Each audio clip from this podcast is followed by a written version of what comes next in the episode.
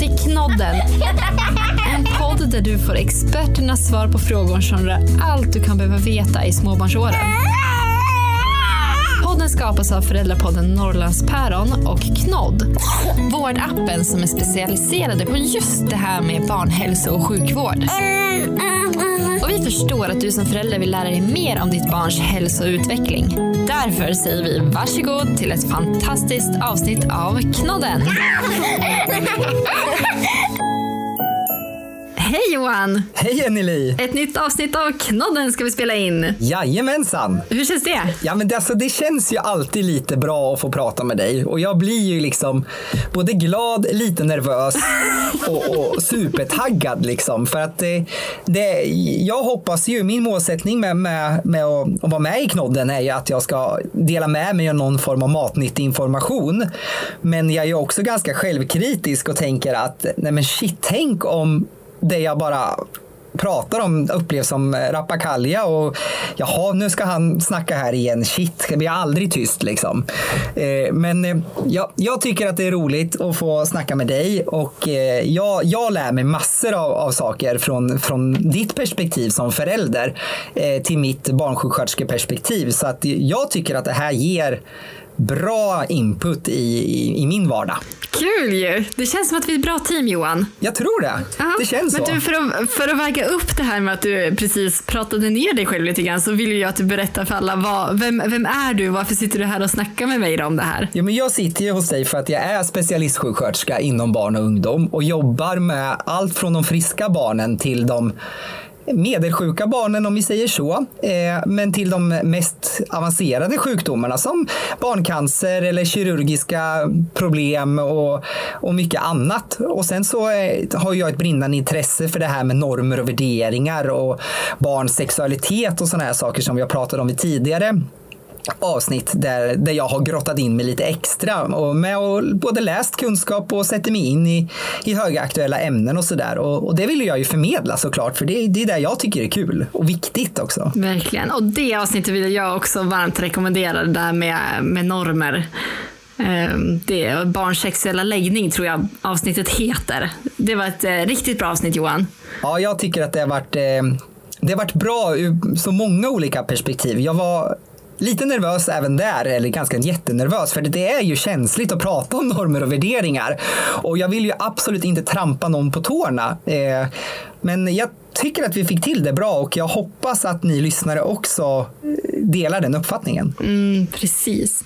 Men idag tror jag inte att du behöver vara lika nervös att trampa någon på tårna, för nu ska vi prata om något som jag antar att du pratar om väldigt mycket. Ja, men det måste jag hålla med om. Idag ska vi prata om typ allt som berör feber. Förhöjd kroppstemperatur, feber. Det är någonting som vi möter på Knodd i rådgivningssyfte. Det folk söker för inom sjukvården och är oroliga kring. Det, det finns så många aspekter kopplat till feber. Så att jag tänker att idag drar vi av ett avsnitt och ja, säkert mycket, mycket saker som man känner till, men kanske att vi kan trimma lite det här ytterligare ett snäpp. Ja, men för det är ju så att nu börjar ju hösten ändå närma sig ganska snabbt. Och det är förskolestarter och det är dags att börja skolan och det är dags att börja idrotter och liksom barnen samlas mer i klungor. Och då är det ju liksom som ett brev på posten att också febern kommer att komma. Johan, om du börjar berätta, vad, vad är feber? Ja, men feber är ju en reaktion på någonting i kroppen. Det kan vara en reaktion på ett virus, eller det kan vara en reaktion på feber, eller på feber, på bakterier, som vilket genererar feber. Så, så feber är en kroppstemperatur, en höjning av kroppstemperaturen. Eh, normalt sett så ligger kroppen någonstans mellan trettiosex och trettioåtta grader. Det varierar över dygnet och det är vanligtvis lägst på natten då vi inte har lika hög energiomsättning, och så är det högst på eftermiddagen då vi är som mest aktiva egentligen. Så någonstans mellan trettiosex och trettioåtta grader är inom normalspannet för, för normal kroppstemperatur. Men vad händer då då? Jo, men om går vi över liksom trettioåtta och fem i temp, och då måste man också tänka på hur man mäter temperaturen så att vi mäter det på rätt sätt med rätt termometer och sådär. Men det tänker jag att det kan vi ta och prata lite om alldeles strax. Så feber är alltså trettioåtta och fem eller högre uppmätt vid ett tillfälle. Alternativt att man har haft över trettioåtta och noll upp till trettioåtta och fem vid två tillfällen, och då är det kanske med trettio minuters mellanrum, så att det är inte vid ett tillfälle, för det kan vara att barnet har mycket kläder på sig eller att det har varit aktivt så att vi har en lite förhöjd kroppstemperatur.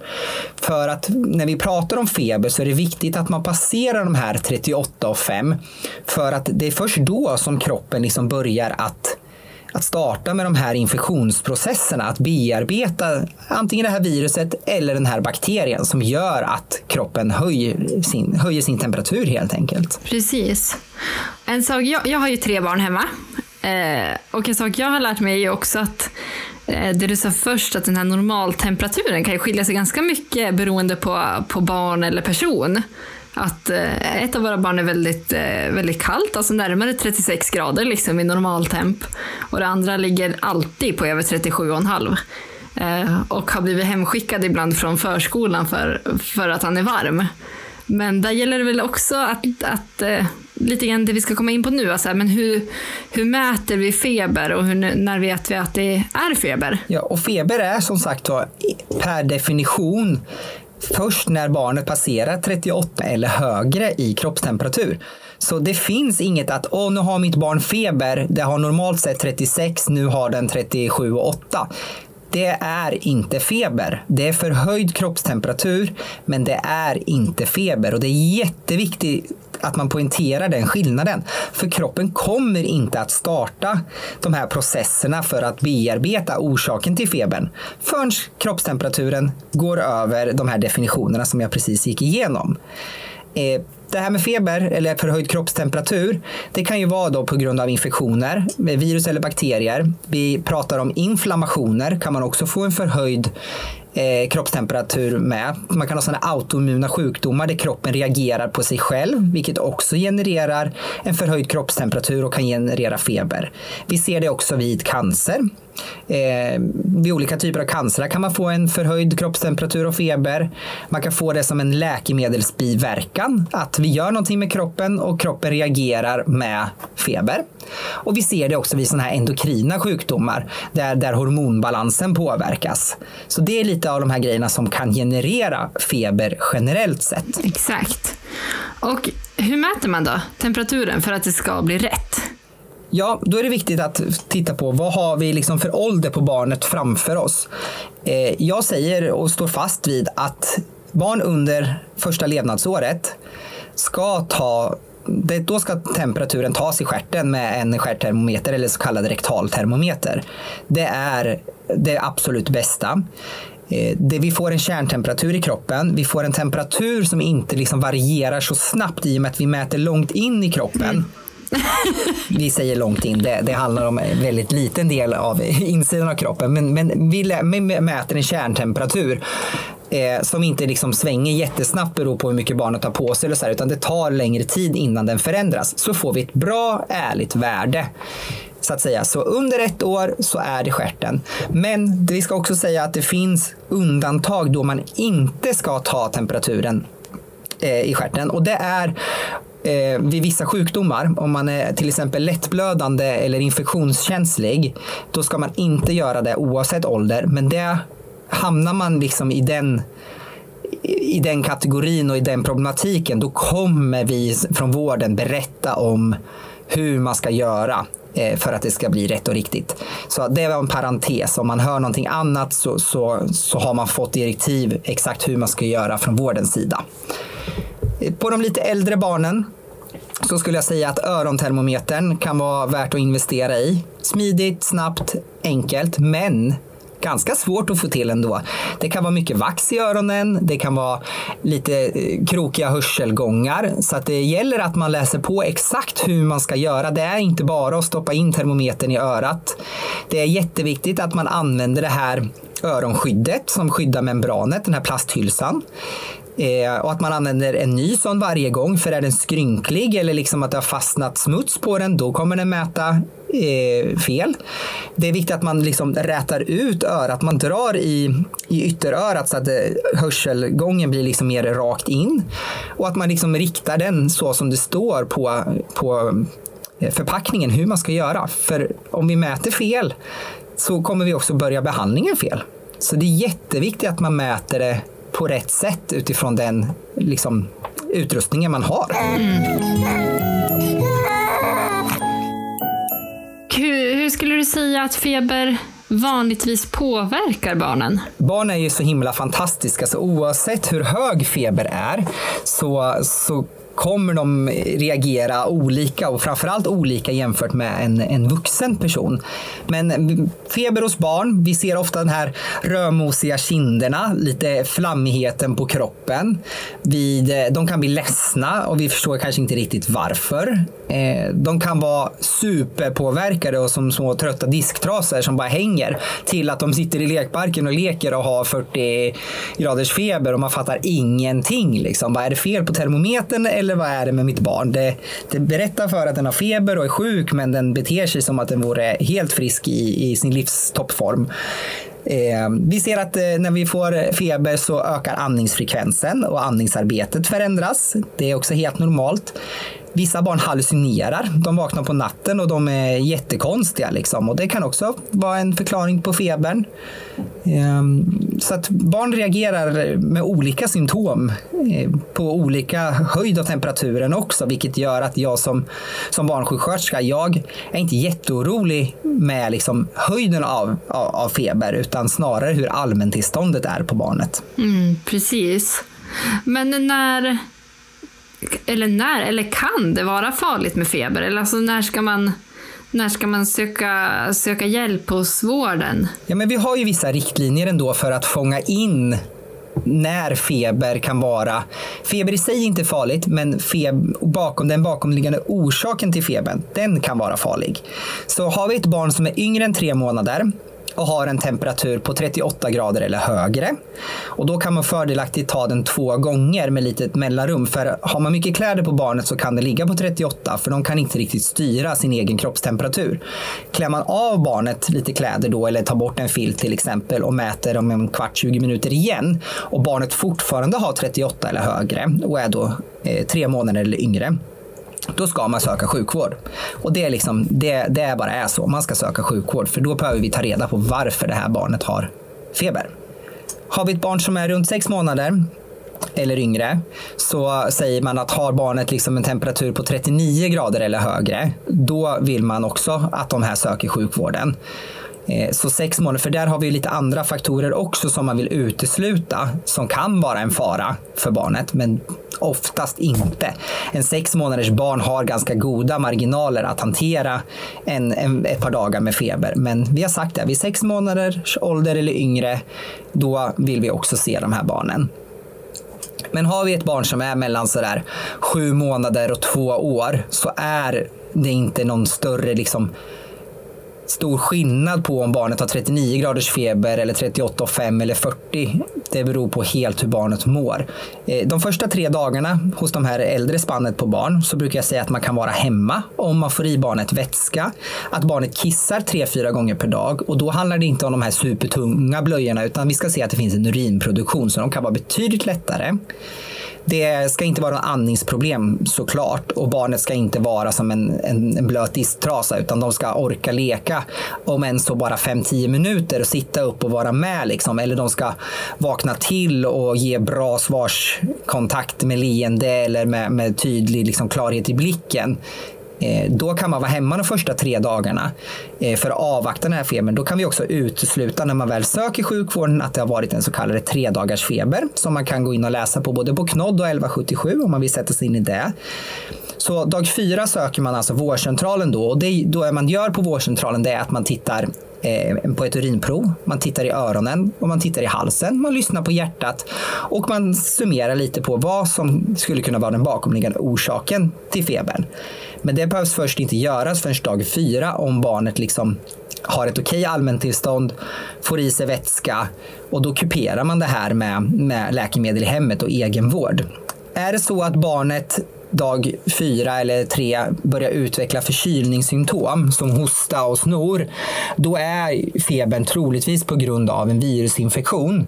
Så då kan de här äldre småbarnen faktiskt vara hemma med feber i upp till sju dagar innan man behöver söka fysisk vårdkontakt. Man, man, man sköter det med egen vård, för vi vet varför de har feber. Det är på grund av den här virusinfektionen. Virus kan vi inte behandla med läkemedel, utan det är kroppen själv som läker ut det här. Mm, precis. Du var, du var lite inne på det där, men egenvården då. Eh, en sak som jag tänker på och som ibland kan vara en diskussion är ju det här med Alvedon eller inte när det är feber. Hur ska man tänka kring egenvården och, och smärtlindring eller febernedsättande? Om man utgår ifrån att feber inte är farligt i sig, utan att feber är en, ett sätt för kroppen att visa att den reagerar och jobbar med någonting. Så då är det så här, för att svara på din fråga om Alvedon eller inte, eller febernedsättande eller inte, så skulle jag säga att det beror på hur barnet mår. Har vi ett opåverkat barn som orkar vara och leka trots sin fyrtio graders feber, ja men då behöver vi inte fylla på med någon febernedsättande. Men av erfarenhet så tror jag många föräldrar blir väldigt oroliga när barnen börjar bli ganska trötta, de förändrar sitt andningsmönster, de är rödmosiga om kinderna och de är ledsna och frustrerade liksom. Och det är svårt att få i dem vätska.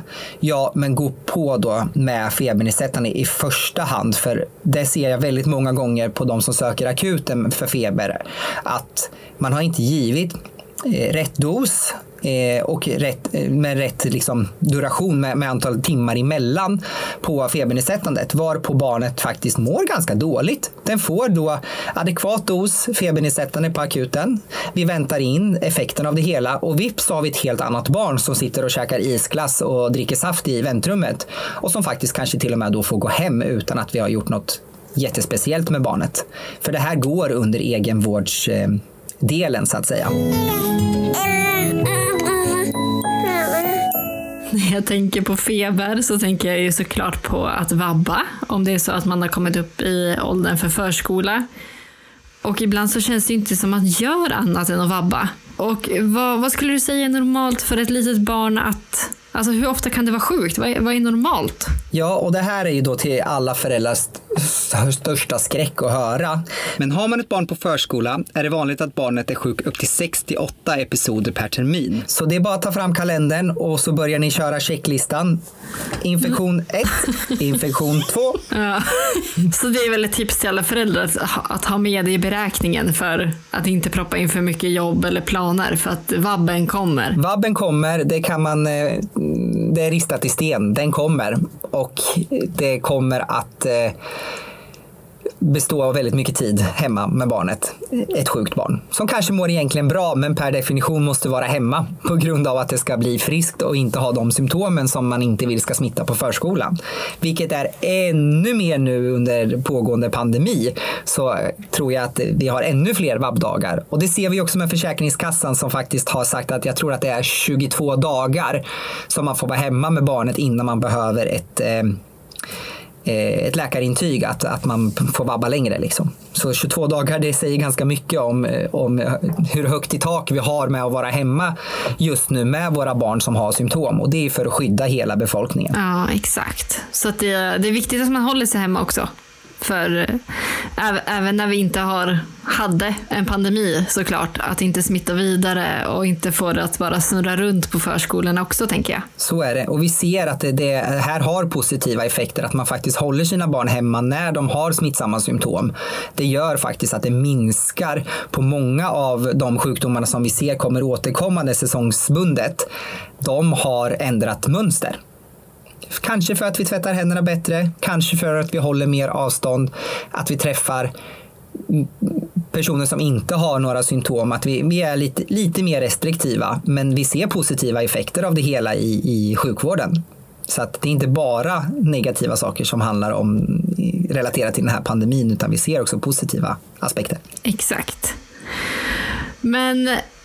Man, man vill ju ändå också försöka undvika det här. Och det var lite grann det du var inne på nu. Alltså tvätta händerna, håll dig hemma.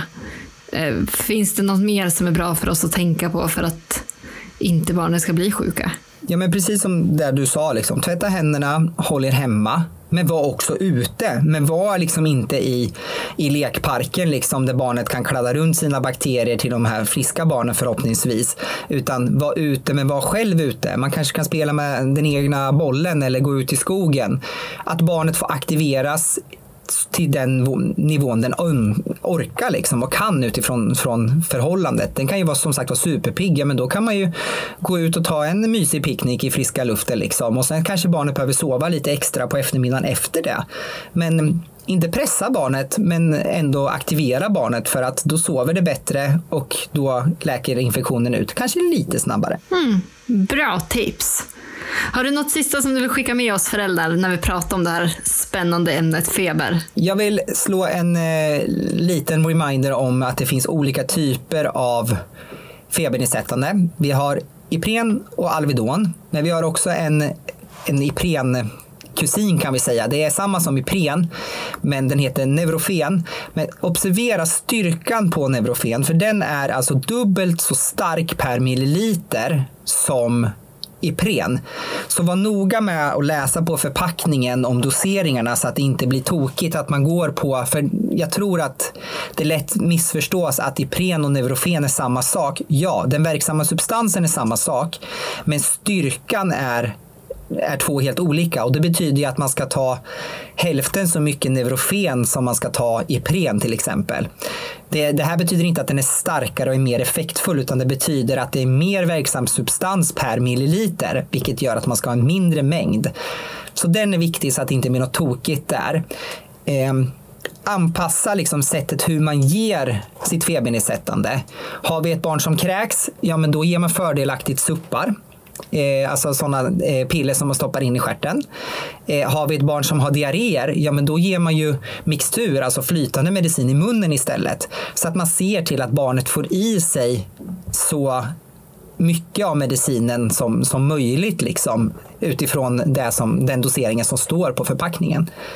Och ni som har varit i kontakt med oss på Knodd och eh, med andra vårdinstanser, har ni säkert uppmärksammat att vi har lite annorlunda doseringar än det som står på förpackningarna. Och det här handlar om att man måste sätta någon form av bra dosering, men som ska vara lätt att mäta upp. Det ska inte bli...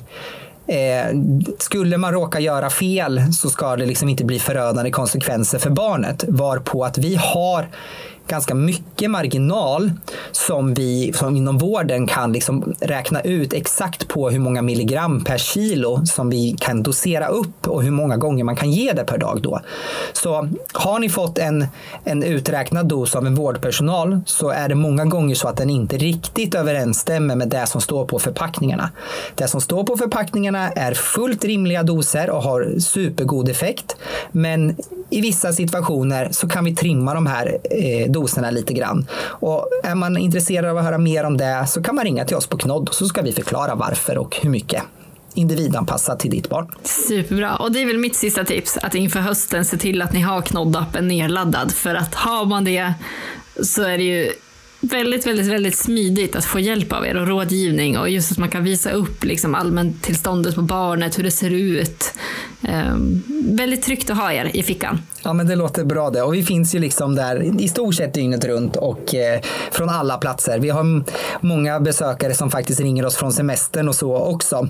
För att det är smidigt, för att vi finns där, och att eh, vi, vi kommer nog med, med ganska bra råd och rön, även oavsett vart man befinner sig någonstans. Exakt. Superbra Johan. Tack snälla för idag.